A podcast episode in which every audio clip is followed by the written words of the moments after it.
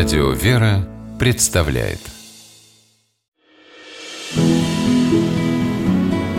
Имена, имена милосердие.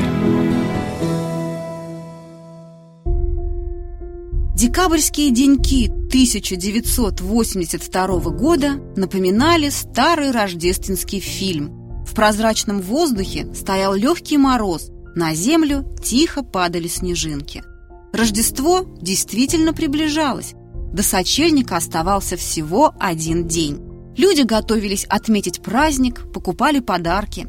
И, кажется, только один человек на земле пока не знал, что подарить своим родным и близким. Этого человека звали Пол Ньюман. Он был голливудским киноактером, любимцем Америки.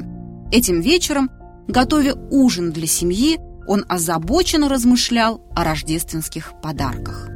Готовить Пол любил. Его коньком были соусы. Он сам на ходу придумывал рецепты, от которых семья и друзья неизменно приходили в восторг. Вот и сейчас он готовил импровизированную и очень сложную заправку для салата. И вдруг в голову Полу пришла забавная мысль. А что, если подарить друзьям на праздник соус собственного приготовления? Хорошая получится шутка.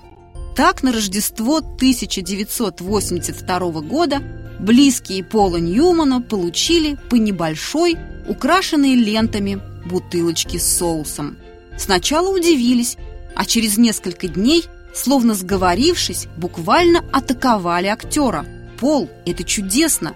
Ты должен открыть свою фирму!» – убеждали они его. Ньюман поначалу только смеялся. Звезда экрана несет кетчуп в массы. Так и видел он едкие газетные заголовки. Но в итоге все же выпустил в продажу небольшую партию продукции, которую смели с прилавков в считанные часы. Удивленный таким успехом, Ньюман решил продолжить дело, а доходы все до единого цента потратить на благотворительность. Так родилась компания по производству соусов, благодаря которой и сегодня тысячи больных онкологией детей по всему миру получают поддержку. Подобное решение пришло к Ньюману не случайно. Он и прежде не раз протягивал руку помощи нуждающимся, выписывал чеки на оплату лечения детей из малообеспеченных семей, помогал домам престарелых.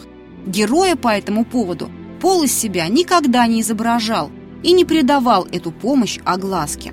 Он прекрасно понимал, что своей славой и большими гонорарами обязан не только собственному таланту, но и людям, которые ходят на его фильмы, и при каждой возможности спешил с ними делиться. Вскоре доходы от продаж соуса позволили Ньюману сделать первый важный шаг. В тысяча девятьсот восемьдесят восьмом году он купил близ Коннектикута большое ранчо с озером и открыл там бесплатный реабилитационный лагерь для детей с онкологическими заболеваниями. С английского языка название лагеря переводится как «дыра в стене». Так называлось убежище, где спасались герои одного из фильмов с участием Пола Ньюмана. Убежищем для детей, прошедших через боль и страдания, по задумке Пола, должен был стать и этот лагерь.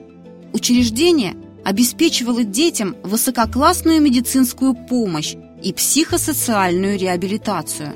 Но главное, здесь они вновь учились радоваться жизни. Игры на свежем воздухе, конкурсы, театральные постановки, конные прогулки, походы и пикники. А главное, доброта, забота и любовь делали свое дело. За несколько лет Ньюман открыл еще семь подобных центров в США, а также в Ирландии, Венгрии, Африке, Вьетнаме, объединив их в мощную международную ассоциацию. В общей сложности актер пожертвовал на ее деятельность триста миллионов долларов. И эта сумма постоянно растет пропорционально доходам, который продолжает стабильно приносить тот самый рождественский соус. В две тысячи восьмом году Пол Ньюман ушел из жизни. Коллеги называли его «совестью Голливуда», а те, кому он и сегодня по-прежнему продолжает дарить веру в будущее, волшебником детских надежд. Имена, имена милосердия.